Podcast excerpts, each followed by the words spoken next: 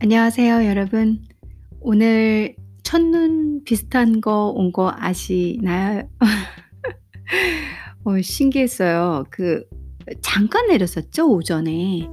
저 이제 오전에 그 아침에 어, 오늘은 좀 일정이 되게 바빠서 일찍 요가를 했었어요. 그래서 비냐사 클래스를 하고 있는데 선생님께서 어? 첫눈 오는 것 같아요, 여러분들. 저희 자세 부들부들부들 막 이렇게 쓰러지지 않기 위해서 그 입술 꽉 물고 호흡 다 멈춘 상태로 버티는 거 있잖아요. 괜히 승부욕 있어가지고 다른 애들보다 더 오래 버텨야 될 것 같고. 아, 요가 그렇게 하면 안 되는데 모범이 안 되고 있는데요, 제가. 그래서 음, 선생님께서 그때 얘기하시더라고요. 그래서 오, 첫눈 오나 보다. 근데 사실은 첫눈이 오면 여러분들은 아, 근데 시청자 나이대를 모르니까 청취자 나이대를 모르니까 그 막 설레이세요? 제 목소리 톤 어떤가? 설레이세요? 막 저는 우선 눈이 딱 오면 큰일 났네. 이거 눈 녹으면 이제 까매져가지고 옷이나 바지에 다튈 텐데 아 걱정이 큰일 났다 큰일 났어. 차 막히는 거 아니야? 오늘 택시 안 잡히는 거 아니야? 아, 어떡하지? 아, 저도 이렇게 변한 제 자신이 슬퍼요. 그래도 과거에는 막 이렇게 눈 오고 이러면은 귀여운 모자 있잖아요. 털, 털실 같은 모자. 그런 거 쓰고서는 되게 귀염 떨면서 팔팔팔팔팔 뛰어다니는 토끼 같은 시절도 있었던 것 같은데, 그게 언젠지 기억이 안 나네요. 어, 저의 솔, 솔직한 그 눈에 대한 낭만 없는 얘기를 해드렸지만 그래도 여러분들 저는 문학가입니다. 아, 제가 말하면서도 상당히 재밌네요. 그래서 이제 눈 하면은 떠오르는 게 저는 호빵. 어, 눈 하면은 이제 눈이 온다 그러면 어릴 때 아빠랑 그 호빵 있잖아요. 그 찜기 이렇게 그 구멍가게 그런 데서 어, 찜기 딱 있고 그렇게 좀 크고 투박한 찜기 위에 호빵 올라가 있잖아요. 그게 너무 먹고 싶은 거예요. 저는 어릴 때 그 막 눈 엄청 오고 이럴 때 그래서 한참 꿀꺽꿀꺽 쳐다보고 있는 거예요. 근데 이제 돈이 없으니까 이제 아빠가 어, 본 거예요. 제가 이렇게 호빵을 열심히 쳐다보고 있는 걸. 제 아버지가 어 먹고 싶으면 얘기를 하지 왜 왜 얘기를 안 했어 막 이렇게 얘기를 하시더라고요. 그래서 아빠 힘들까봐 어, 매일 일하시는데 아빠한테 이거 사달라 저거 사달라 그러면 안 될 것 같아서 먹고 싶은데 참고 있었어요. 제가 이랬거든요. 되게 착하죠. 어릴 때부터 좀 착했답니다. 그래서 이제 아빠가 좀 그게 마음이 아팠나 봐요. 그래가지고 아빠가 이제 그 저는 이제 단팥 호빵도 좋은데 야채 호빵도 맛있거든요. 단팥 호빵을 뭐 그 당시에는 많이 먹었죠. 단팥 호빵을 하나 사주시면서 이렇게 반반씩 갈라 먹었던 진짜 드라마 소재 막, 막 드라마 소재 설정으로 제가 대본 쓴 것 같죠. 근데 진짜 스토리예요. 그래서 저는 이렇게 눈이 오고 이러면 정말 추웠어요. 맨날 손 터 있고 그 손 등 다 트는 거 있잖아요. 그러니까 어릴 때는 저는 손등이 왜 트는지를 몰랐어요. 근데 맨날 터, 터 있는 거 있잖아요. 있죠. 그래서 근데 지금은 이제 안 거예요. 아, 이게 춥고 이제 뭐, 뭐 이러면 많이 갈라지는구나. 그래서 저는 한 시월 되면은 장갑 끼고 다니잖아요. 시월 되면 추위를 많이 타는 데다가 그 다음에 손 시려운 거를 못 참겠어요. 손끝이 시리, 이렇게 딱 이렇게 찬바람이 닿잖아요. 그럼 온몸의 온도가 쫙 떨어져요. 여러분들 안 그러세요? 그래가지고 전 진짜 뻥 안 치고 시월부터는 장갑 끼기 시작하고 삼월 중순 때까지는 장갑 안 벗는 것 같아요. 바깥에 다니면서 외부. 그러니까 이게 찬바람이 내가 더 돈다, 손이 시렵다라는 어느 시점이 있잖아요. 그럼 무조건 장갑 끼거든요. 뭐 그래가지고 손등이 안 트냐 뭐 그건 아니고 손등이 늙었죠. 그건 아니고. 아, 또 이렇게 시덥지 않은 농담 여러분들하고 오늘 하루 종일 심심했는데 또 하고 있네요. 그쵸?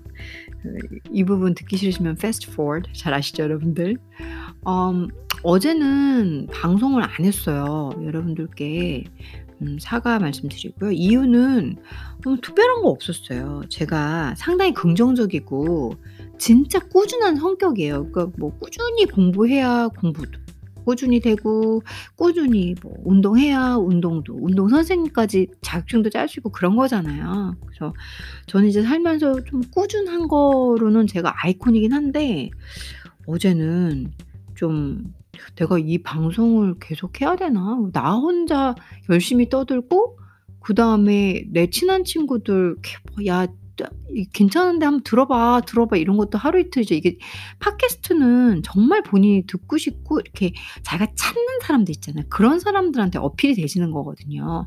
안 그러면 유튜브 하지 누가 팟캐스트 제, 제 친구가 나 팟캐스트 시작했어 어? 제 친구가 이러는 거예요. 아니 그 팟캐스트가 하고 싶어가지고 나 옛날부터 어, 하고 싶다 그랬잖아.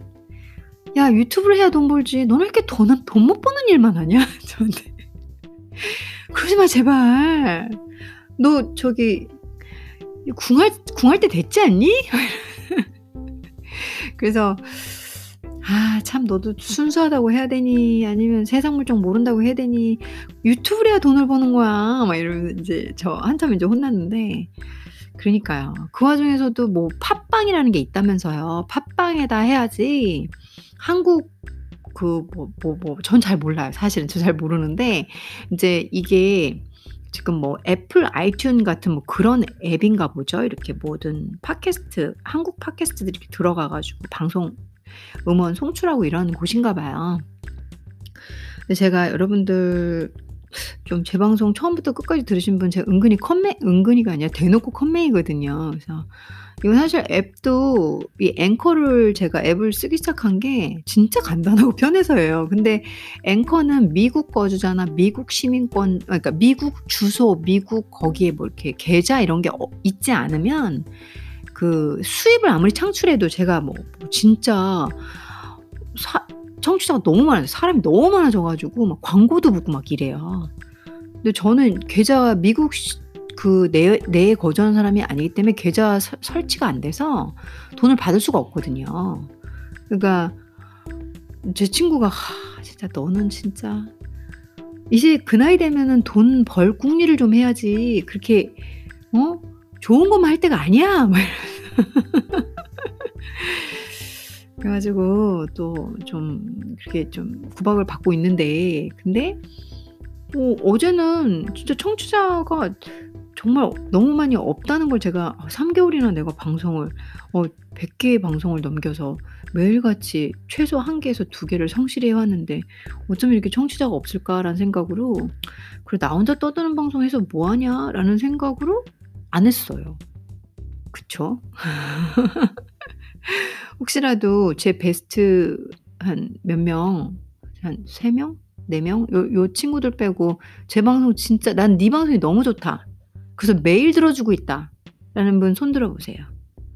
그쵸? 제가 잘 모르겠죠. 그래서 어젠 좀 그게 좀 어, 나 혼자 뭐 이렇게 하는 것 같고 혼자 뭐 이렇게 반응 없는 메아리와 피드백, 뭐 피드백을 받고 싶다 뭐 이런 게 아니라. 나 혼자 너무 열심히 하고 좀 사기 사기 사기 이렇게 의욕 충만이 안 돼서 그래 누가 이거 방송 하루 쉰다고 뭐 알겠어? 뭐 그런 생각으로 저답지 않게 쉬었어요. 그리고선 어제 저녁에 밤 열 시에 이제 조깅을 하면서 막 막 뛰었어요. 조깅을 하면서 어 그래 내 목적은 어차피 나는 내가 하고 싶은 일이었다는 거가 내 목적이고 두 번째로는 내가 조금 아는 게 있고 가르치는 걸 좀 잘하고 나름 머리 조금 있는 애고 외국어도 띄엄띄엄 좀 하는 걸 혹시라도 이렇게 무료 수업이나 이렇게 지식을 공유하시고 싶은 선생 분들께 무료 수업을 해드리고 싶은 목적이 되게 컸던 사람이니까 나눠주고 싶은 게 되게 컸으니까 문화라는 컨텐츠를 가지고 다양한 얘기를 들려드리, 들려드리고 그걸 좋아서 들으시는 분들에게 상식이 되고 지식이 되는 걸 그냥 듣게 해드리고 싶은 베푸는 마음으로 시작한 거니까 초심을 잃지 말고 어, 어느 일정 시간 이제 내가 못하게 되는 그날까지는 해보자 하면서 어제 조깅을 막 하면서 다시 저를 다잡았어요. 그래서 음, 제가 오늘 방송을 다시 시작하고 있습니다. 혹시 어, 제 베스트 포함해서 어, 그래요, 방송 꾸준히 해라, 그지만 어제 은근히 기다렸어 하시는 분들은 저에게 박수를 쳐주십시오. 오늘 여러분들과 함께 책 월든 지식서 그리고 인생서, 정말 좋은 책, 읽으면 읽을수록 보물 같은 책. 처음에 여러분들 한 번 들으시면 몰라요. 몇 번씩 들어보세요. 그러면 깊이 있는 헨리 데이비드 토로의 생각을 아시게 될 겁니다. 좀 더 담백해질 수 있고 좀 더 필수적으로 이 인생을 간략하게 만들 수 있고 사치와 필요 없는 것에서 벗어날 수 있으며 내 자신을 더 건강하게 만들 수 있는 책이라고 저는 생각합니다. 그럼 오늘 함께 월든 세 번째 시간으로 책을 읽어보겠습니다. 삼십일 페이지부터 연결해서 읽어보겠습니다. 마침내 할 만한 일을 찾은 사람이라고 해도 그 일을 하기 위해 새 옷을 장만할 필요는 없는 일이다. 오랫동안 다락방에서 먼지를 뒤집어 쓰고 입던 헌옷을 입더라도 그 일을 하는 데는 아무런 지장이 없다. 낡은 신발이라도 영웅의 경우라면 그의 시종보다 더 오래 쓸 것인데, 영웅에게 시종이 있다면 말이지만 그것은 맨발이 신발보다 더 오래가는 법이고 영웅이라면 신발 없이도 얼마든지 돌아다닐 수 있기 때문이다. 오직 파티와 입법부 무도회에 가는 사람들만이 새 옷이 필요한데 그 이유는 옷의 주인이 자주 달라질 필요가 있기 때문이다. 그렇지만 내 저고리와 바지, 모자와 신발이 하나님께 예배드리기에 적합하다면 그것으로 족할 것이다. 그렇지 않겠는가? 자신의 헌옷, 낡은 저고리가 원래의 재료로 환원된, 환원될 정도로, 그래서 그 옷을 가난한 아이에게 주는 일이, 그랬다면 그 아이는 거의 아무것도 없이 살 수 있으므로 더 부유하다고 할 수 있는 자기보다 더 가난한 아이에게 그 옷을 주었을 테지만 결코 자선이 될 수 없을 만큼 다 낡도록 입은, 입는 사람이 있을까? 새 옷을 입는 일보다는 새 옷이 필요한 일을 주의할 필요가 있다. 사람이 새롭지 않은데 어떻게 새 옷이 잘 맞을 수 있겠는가? 어떤 일은 시작할 때는 낡은 옷을 입고 살아. 사람들이 원하는 것은 가지고 할 무엇이 아니라 해야 할 무엇 또는 되어야 할 무엇인 것이다. 그것이 아무리 해지고 더러운 낡은 옷이라 해도 너무나 열심히 일한 나머지 헌옷을 입고도 새 사람이 된 듯이 느껴질 때까지는, 또 헌옷을 새수를 담을 나, 낡은 부대처럼 느낄 수 있을 때까지는 새 옷을 구해서는 안 될 것이다.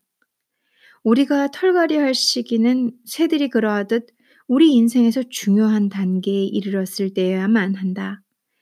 아비는 털갈이 처리되면 외딴 호수를 찾아간다. 뱀 역시 이런 식으로 허물을 벗고 쐐기벌레 역시 내적 활동과 확장으로써 애벌레의 껍질을 벗는 것이다. 의복이란 인간의 외피이며 속세의 번뇌의 다름 아니기 때문이다. 그러지 않을 경우 가짜 깃발을 달고 항해하는 셈이어서 결국 인류는 물론 스스로의 심판에 의해 반드시 징계를 받고 말 것이다. 우리는 흡사 밖으로 겹겹이 성장하는 외생식물처럼 옷 위에 옷을 껴입는다. 우리가 입는 얇고도 색다른 의복들은 우리 표피 또는 허물에 불과한 것이며 생명과는 무관하고 여기저기를 벗긴다 해도 치명적인 상처가 되지는 않을 것이다. 반면 늘 입고 있는 보다 두꺼운 의복은 세포의 껍, 껍질 또는 피질이라고 하는 것, 것으로서 그것은 우리의 인피부 또는 진정한 껍질이며 사람을 다치지 않고 일부만 떼어낸다는 것이 불가능한 셔츠인 셈이다. 모든 인종은 어느 계절이 되면 셔츠에 해당하는 어떤 옷을 입는 것 같다. 되도록 옷을 간소하게 입어서 어둠 속에서도 자기 몸을 만질 수 있고 모든 면에서 간결하고 준비를 갖춘 삶을 영위함으로써 서로 적이 마을을 점령하더라도 그만은 옛날의 어느 철학자가 그랬듯이 아무 걱정 없이 빈손으로 성문을 나, 걸어 나갈 수 있도록 하는 것이 바람직하다. 대체로 두꺼운 옷 한 벌은 얇은 옷 세 벌과 같고 누구나 싼 값으로 구할 수 있는 옷이 있다. 몇 년이고 입을 수 있는 두꺼운 윗옷 한 벌은 오 달러면 살 수 있고 두꺼운 바지는 이 달러, 쇠가, 쇠가죽 구두 한 켤레는 일 달러 남짓, 여름용 모자는 이십오 센트, 방한모는 육십이 센트 남짓이면 살 수 있는데 더 낮게는 푼돈을 들여 집에서 만들어 쓸 수 있다. 너무도 가난한 나머지 이렇게 자신이 번 돈으로 옷을 만들어 입은 이에게 경의를 표할 줄 아는 현명한 사람들이 없는 나라는 없을 것이다. 내가 나만의 스타일로 된 옷을 만들어 달라고 하면 여제봉사는 진지한 얼굴로 사람들은 요즘 그런 옷을 만들지 않아요 라고 말한다. 그녀는 흡사 운명의 신 같은 초자연적인 권위를 지닌 말이라도 하듯 사람들이라는 말을 강조하지도 않는다. 결국 나는 여간에서는 내가 원하는 옷을 맞춰 입을 수 없는데 그것은 그 여재봉사가 내가 진심에서 그런 말을 한 것이 아니고 또 내가 그렇게 지각 없는 인간이 아닐 거라고 굳게 믿고 있기 때문이다. 이런 신탁이나 다름없는 말을 들으며 잠시 생각에 잠기지 않을 수 없다. 나는 그녀의 말 한마디, 한마디를 되새겨보면서 그 사람들과 나 사이에 어떤 관계가 있는지 그리고 그들이 어떻게 해서 내 일에 이토록 깊은 영향을 미치게 된 것인지 생각하다가 결국 그녀에게 나도 역시 수수께끼나 다름없는 다음과 같은 말을 해주고 싶은 충동을 느낀다. 그리고 나 역시 사람들이라는 말을 굳이 강조하지 않으면서 말이다. 사실 최근까지는 그러지 않았지만 요즘 사람들은 이런 옷을 만들어 입는단 말이요. 라고 말이다. 그런데도 그녀가 내 성격을 재지 않고 흡사 그 옷을 걸어둘 옷걸이나 되듯 내 어깨에 폭이나 제공한다면 그런 측정이 무슨 소용이 있을까? 인간은 미의 여신도 운명의 여신도 아닌 유행의 여신을 섬기고 있는 것이다. 그 여신이 권위를 가지고 실을 잣고 옷감을 짜고 옷을 재단한다. 파리의 원숭이 우두머리가 여행용 모자를 쓰면 미국의 모든 원숭이들이 똑같은 짓을 한다. 나는 종종 인간의 도움으로는 이 세상에서 아주 간단하고도 정직한 일 하나 제대로 할 수 없을 것 같은 절망감에 사로잡힌다. 우선 그들을 강력한 앞잡기 속에 집어넣어 낡은 생각들을 쥐어 짜낸 다음 두 다리로 일어서지도 못하게 만들어야 할 것이다. 하지만 그러고도 그중 누군가의 머릿속에 구더기가 자랄 것이고 그것이 낳은 알은 아무도 모르는 사이에 부화할 것이다. 불로도 그것들을 죽일 수 없을 테니 결국 헛수고를 하는 셈이다. 그럼에도 불구하고 우리는 이집트의 밀의 미라에 의해 우리에게까지 전해졌다는 사실을 잊을 수는 없으리라.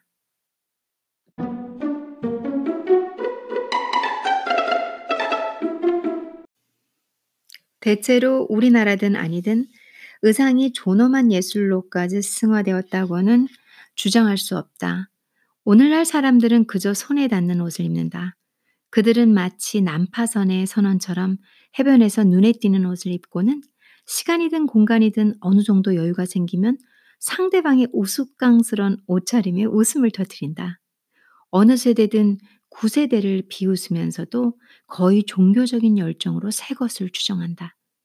우리는 헨리 팔 세나 엘리자베스 여왕의 의상을 보면서 마치 무슨 식인종 추장의 옷처럼 옷차림을 보기라도 한 듯 재밌어한다.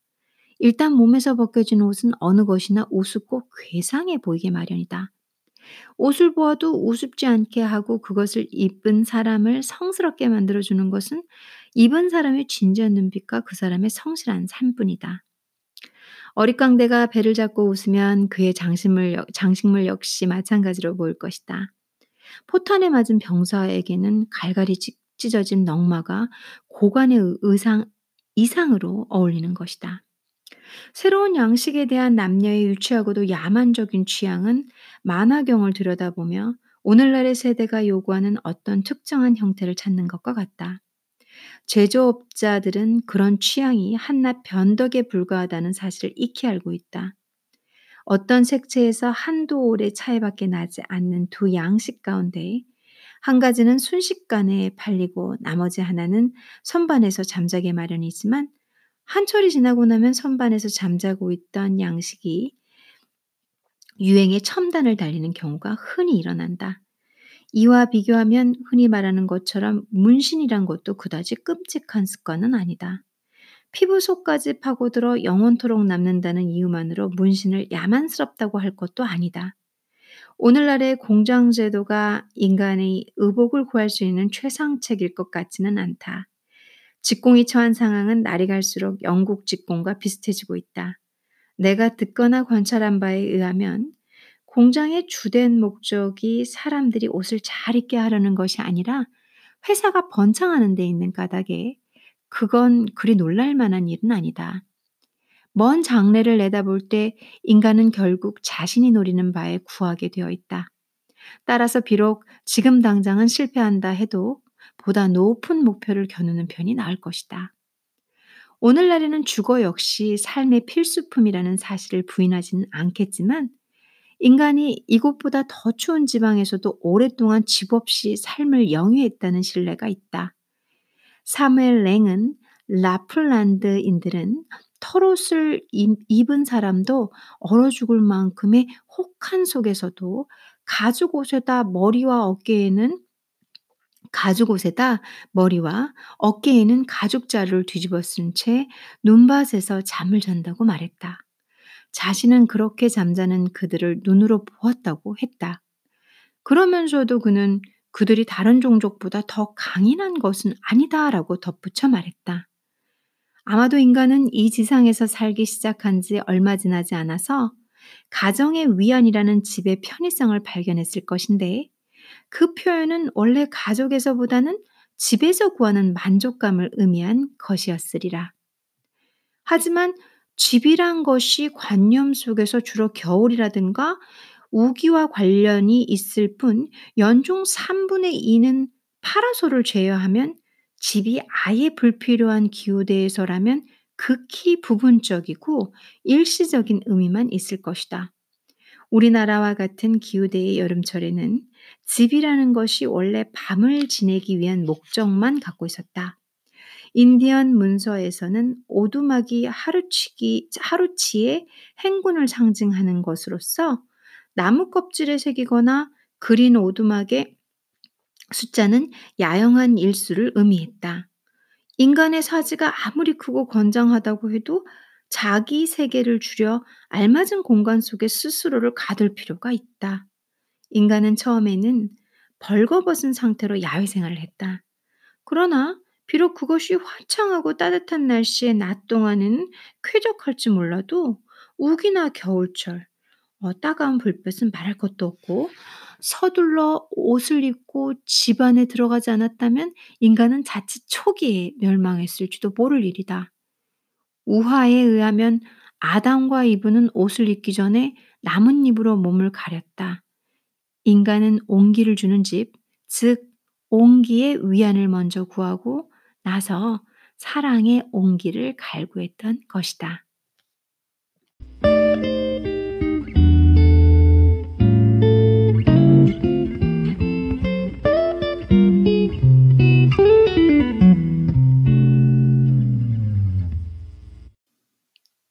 인류의 초창기에 모험심 넘치는 어느 인간이 바위 속에 난 구멍으로 기어들어가 그곳을 집으로 삼았으리라고 생각된다. 어떤 의미에서 아이들은 각기 세상을 다시 시작한다고 할 수 있는데, 비가 오고 추운 날씨에도 야외에서 지내기를 좋아하는 것이다. 아이는 말놀이는 물론 집놀이도 하는데 그것에 대한 본능이 있기 때문이다.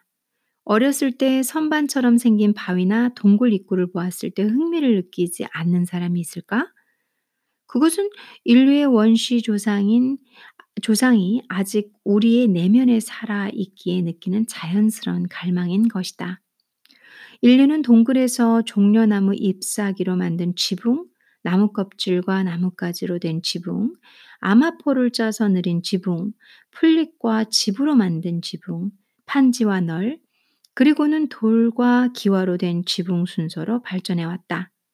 그러나 마침내 야외에서 산다는 것에 대해 알지 못해- 못하고 우리의 삶은 생각할 수도 없을 만큼 많은 면에서 가정적이 되었다. 난로가와 들판 사이에 이제 엄청난 거리가 생긴 것이다. 우리가 지금보다 훨씬 많은 낮과 밤을 우리와 천체 사이에 아무 장벽도 두지 않은 채 지낼 수 있다면, 시인이 지붕 밑에서 시를 쓰지 않고 성자가 지붕 밑에서 너무 오래 응거하지 않는다면, 새들은 굴에 갇혀서는 노래하지 않고 비둘기들도 비둘기장에서는 더 이상 순결을 소중히 여기지 않는 법이다. 만일 살집을 지을 작정이라면 감화원이나 출구도 알 수 없는 미로, 박물관, 양로원, 감옥 또는 화려한 왕릉처럼 짓지 않기 위해서 뉴잉글랜드인 특유의 재치를 약간 발휘하는 것이 좋다. 먼저 인간에게 꼭 필요한 집이라는 것이 얼마나 소박한 것인지 생각해보라. 나는 이 마을에서 얇은 무명천으로 천막을 짓고 사는 펜업스캇 인디언들을 본 적이 있는데, 천막 주위로 눈이 거의 일 피트나 쌓여 있었다. 차라리 눈이 좀 더 쌓여 바람을 막아주면 좋을 것 같았다. 예전에 어떻게 하면 정직하게 생계를 유지하면서 마음 놓고 내 일을 할 수 있을까 하는 문제로 지금보다 훨씬 더 골머리를 썩은 적이 있었는데, 불행히도 지금은 그 문제에 어느 정도 무감각해졌다. 그때 철로가에 있던 길이 육 피트에 폭 삼 피트짜리 상자를 본 적이 있었다. 그것은 인부들이 밤에 연장을 넣어두는 곳이었다. 나는 그것을 보면서 몹시 쪼들리는 사람이라면 저런 것을 일 달러에 사서 최소한의 공기가 들어오도록 구멍을 몇 개 뚫은 다음 비가 오거나 밤이면 그 속으로 들어가 뚜껑을 닫으면 자신이 사랑하는 자유를 누릴 수 있으면 물론 영혼까지 자유로워질 거라고 생각을 했다.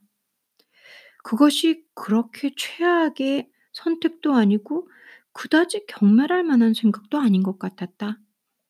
그러면 내키는 대로 밤 늦도록 자지 않아도 될 것이고, 언제고 일어나고 싶을 때 일어나고, 집주인에게 집세를 달라는 시달림도 받지 않고 자유롭게 드나들 수 있을 터였다. 그런데 이런 상자 속에서도 얼어 죽지는 않을 텐데도 너무나 많은 사람들이 이보다 크고 화려한 상자 속에 살며 세를 지불하느라 죽도록 고생하고 있다. 나는 지금 결코 농담을 하는 것이 아니다. 사람들은 경제를 쉽게 생각하고 있지만 실제로는 그렇게 간단히 해결되는 문제가 아니다. 한때는 이곳에서 대부분을 야외에서 살았던 미개하고도 강인한 종족이 자연에서 쉽게 마련할 수 있는 재료만으로 안락한 집을 만든 적이 있었다.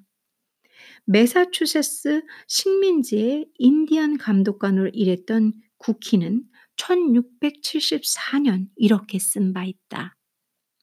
인디언들이 만든 집 중에서 제일 좋은 것이 수액이 오를 철에 줄기에서 벗겨, 줄기에서 벗겨내 아직 푸른기가 가시지 않았을 때 묵직한 통나무로 눌러 얇고 큼직하게 만든, 얇고 큼직, 큼직하게 만든 나무껍, 나무껍질로 빈틈없이 따뜻하게 덮은 것이다. 그보다 좀 못한 집들은 일종의 파피루스로 만든 가마니로 덮은 것으로, 그것 역시 앞의 집만큼 훌륭하지는 못하더라도 빈틈이 없고 따뜻하다. 어떤 집은 길이가 육십에서 백 피트에 폭이 삼십 피트에 달하는 것도 있었다. 나는 종종 인디언 오두막에서 잠을 잤는데 영국에서 가장 좋은 가옥만큼이나 따뜻했다.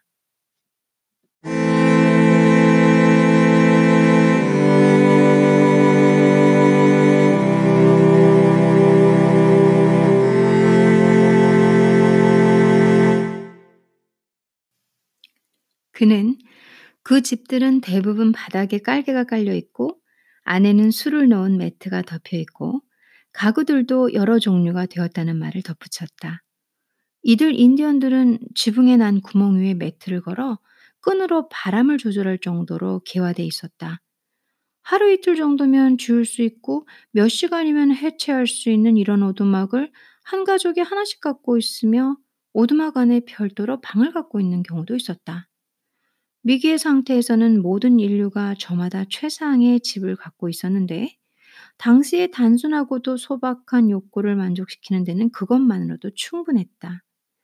공중에 새도 둥지가 있고 여우들도 굴이 있고 미개인들 역시 오두막을 제각기 갖고 있음에도 오늘날의 문명사회에서는 자기 집을 가진 사람이 절반도 되지 않는다 해도 지나친 말이 아닐 것이다. 어느 곳보다도 문명화된 대도시에서는 집을 가진 사람의 수가 전체에 비하면 극소수에 불과하다. 그 나머지는 여름이든 겨울이든 없어선 안 될 필수품이 돼버린 이 겉옷 때문에 매년 새를 물고 있는데 인디언의 오두막 마을을 통째로 살 수 있는 그 돈 때문에 살아있는 동안 끊임없는 가난에 시달리는 것이다. 내가 지금 이 자리에서 집을 소유하는 것에 비해 새를 사는 것이 불리하다는 말을 하려는 것은 아니지만 미개인들은 거의 비용이 들지 않기 때문에 자기 집을 갖고 있는 데 반해서 문명인들은 그만한 돈이 없다는 이유에서 새를 사는 것만큼은 분명한 사실이다. 길게 봐서 집세를 물 여유가 그만큼 더 생기는 것도 아닌데 말이다. 하지만 문명인이 비록 가난하더라도 약간의 집세를 물기만 하면 미개인에 비해 궁전 같은 저택을 소유할 수 있지 않느냐는 반박도 있을 수 있다. 매년 이십오 달러에서 백 달러의 집세만 내면 이것이 국내의 현 시세다. 수세기에 걸쳐 개량된 주택의 온갖 이점을 누릴 수 있는, 것, 있는 것이다.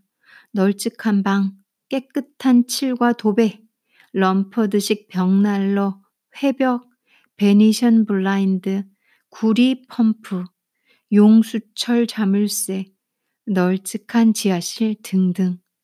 그러나 이런 편의시설을 누리는 문명인들이 가난한 반면 그런 것이 없는 미개인들은 미개인 나름으로 풍족한 것은 어찌된 일일까?